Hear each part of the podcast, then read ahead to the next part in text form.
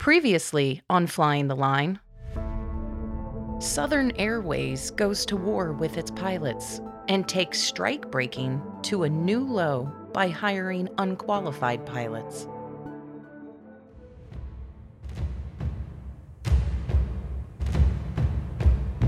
Welcome to the Flying the Line podcast, a look into the past of the Airline Pilots Association. Abridged from the book Flying the Line by George E. Hopkins. Chapter 18 The Southern Airways Strike of 1960. Part 2. The 1960 strike broke out at a bad time for ALPA. The dispute with the Flight Engineers International Association, which was a rival union trying to organize flight engineers, was in full swing. The major airlines were gearing up to resist ALPA under their mutual aid pact, which stated they would support each other financially during a strike. And finally, the hidden contempt toward ALPA President Clancy Sayen by a substantial minority of the ALPA membership was about to emerge. The financial burden of supporting Southern Airways striking pilots was heavy enough to exacerbate other problems. One of the reasons the strike cost so much was an ill advised attempt to compete directly with Southern Airways by running a rival airline. Superior Airlines, as the ALPA sponsored outfit called itself, was an absolutely unique experiment in modern labor disputes.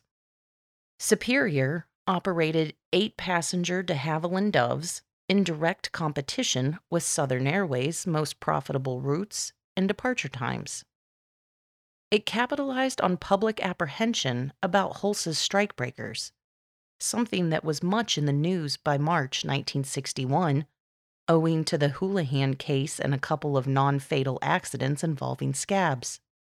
Offering free champagne and intensely personal service, Superior Airlines tried to keep ALPA's case before the public. Nearly all of Superior's employees, whether they were driving baggage trucks or taking tickets, were striking pilots. Although technically, the airline's president was an Indiana fixed based operator named Willard Rusk, it was an open secret that ALPA financed the venture. After losing nearly a million dollars, ALPA shut down the operation in March 1962, although it hung on to the de Havilland Doves until United's Scotty Devine sold them when he became ALPA treasurer in June 1962. In retrospect, Devine said the operation of Superior Airlines was an expensive error. A lot of the association's total expenditure for the strike came from trying to run that airline and it didn't have much effect on the settlement of the strike either. Clancy Sayen was forced to try direct competition with Hulse because of a series of adverse court and civil aeronautics board rulings. Initially, Sayen hoped that the threat of a boycott of all airports serving Southern Airways would end the strike. There was substantial sentiment among the pilots of several airlines to simply refuse to fly into any picketed airport. The courts squelched this approach. The other avenue lay in ALPA's claim that the airline had bargained unfairly by injecting into negotiations a demand that ringleaders in the strike be disciplined. This was clearly illegal under the terms of the Railway Labor Act. But in September 1961, Civil Aeronautics Board examiner William Cusick ruled in Frank Hulse's favor, dismissing ALPA's claims of unfair bargaining. As far as Cusick was concerned, the strike was now over and the strikers were permanently out. ALPA promptly appealed Cusick's ruling to the full board. Eventually, this appeal would lead to the defeat of Frank Hulse, nearly two years later. But this story contains another one that involved politics at the highest level. The Southern Airways strikers had jumped into national politics by publicly endorsing John F. Kennedy during the 1960 presidential election. JFK was inclined to support them, but he had a few other things to contend with, like the possibility of World War III. Until vacancies occurred at the Civil Aeronautics Board, it would continue to have a 3 to 2 Republican majority that had already shown itself to be hostile to ALPA in the strike.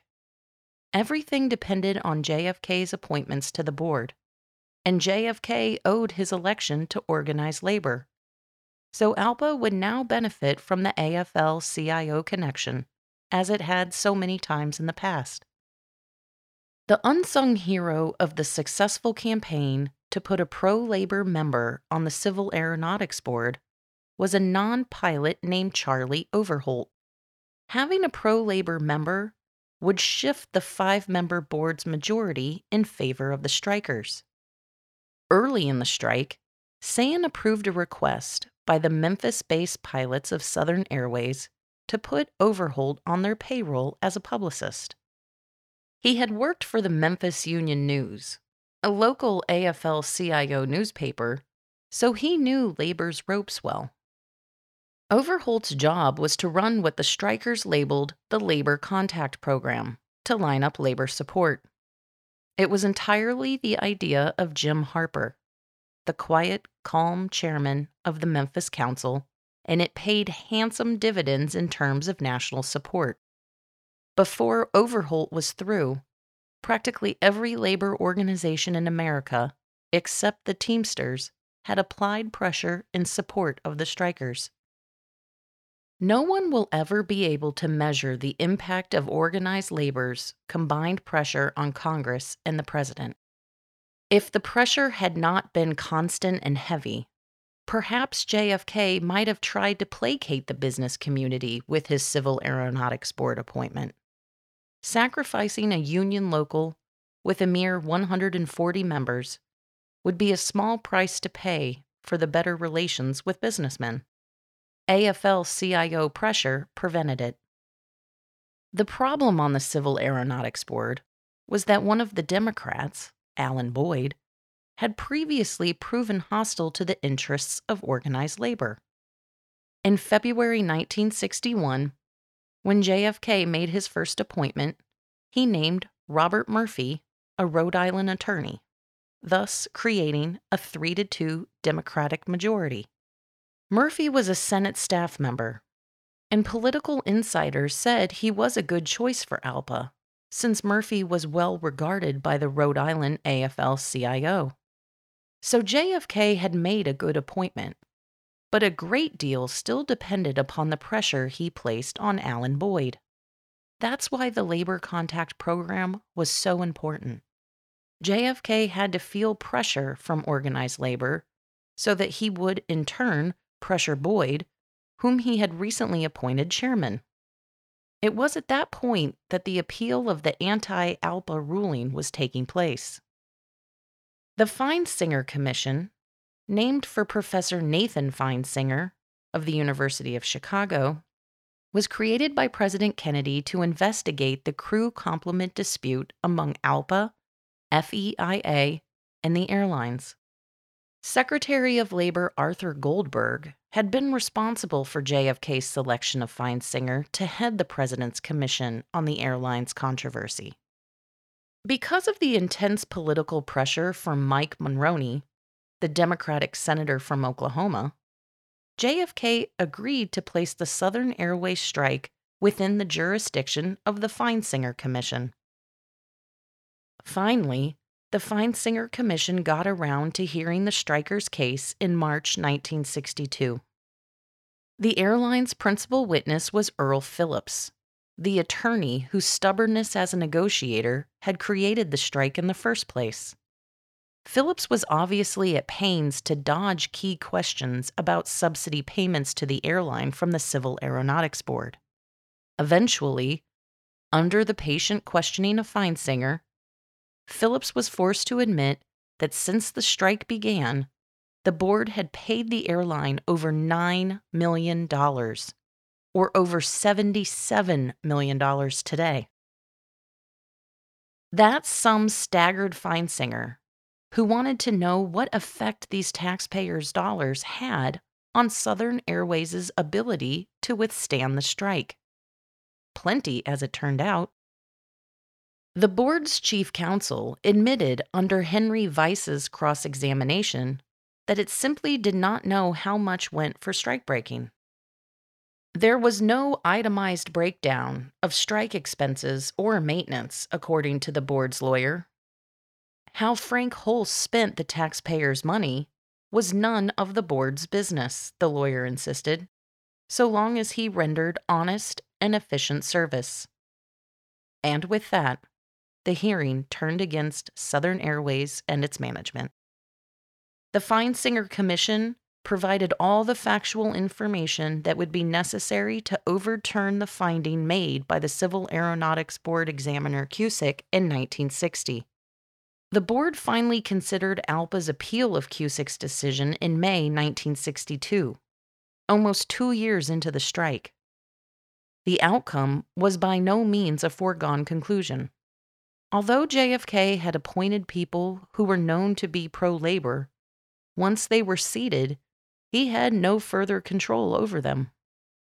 By overturning Cusick's findings, the board would set a new precedent. Never before had the Civil Aeronautics Board invoked its legal powers to determine whether an airline had bargained in good faith. In its final decision, the board noted that management's prompt hiring of strikebreakers was evidence enough of bad faith on the airline's part. When the striking pilots had settled all outstanding disputes and were ready to return to work, they were prevented from doing so by Frank Hulse's insistence on the right to discipline strike leaders and to deprive them of seniority. The board said flatly that the demands of Southern relating to seniority were illegal, for they contributed to the prolongation of the dispute in direct defiance of the 1926 Railway Labor Act. The crucial ruling was made along straight party lines, with Democrats Boyd, Murphy, and Minetti voting in favor, and Republicans Gurney and Gilliland voting no. Despite this favorable ruling, the issue was not yet firmly decided. ALPA promptly appealed the Civil Aeronautics Board decision to the courts. The reason for this apparent anomaly was that it was feared that the airline's lawyers would appeal it, and ALPA wanted to place it under the jurisdiction of a judge more sympathetic to organized labor than the Southern judge that Hulse's attorneys would likely choose. The court that receives an appeal first has jurisdiction. ALPA had one ace left in the hole, one that would eventually induce Hulse to surrender. Midway in the course of the strike, somebody mentioned to Clancy Sayen that ALPA had spent nearly enough on the strike to buy Southern Airways. In fact, the dollar value of the airline's outstanding stock wasn't much more than the $2 million ALPA had already spent. So why not buy it? The stock price on the open market was quite low in 1961, owing to Hulse's purchase of a fleet of second-hand Martin 404s on credit. Southern Airways was also just that much more vulnerable to the board's threat to cut off its subsidy. And this weakness gave ALPA's national leaders the idea of buying up stock to pressure Hulse further for a speedy settlement. The stock purchase program was the brainchild of Memphis Council Chairman Jim Harper. Originally, its purpose was to get striking pilots, who were already holders of token amounts of the stock, into the stockholders' meeting to raise a little hell.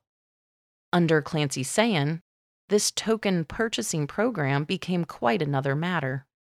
Using various fronts to disguise the stock acquisition program, ALPA eventually accumulated about 22% of all the airline's common stock, enough to threaten Hulse's control of his own airline.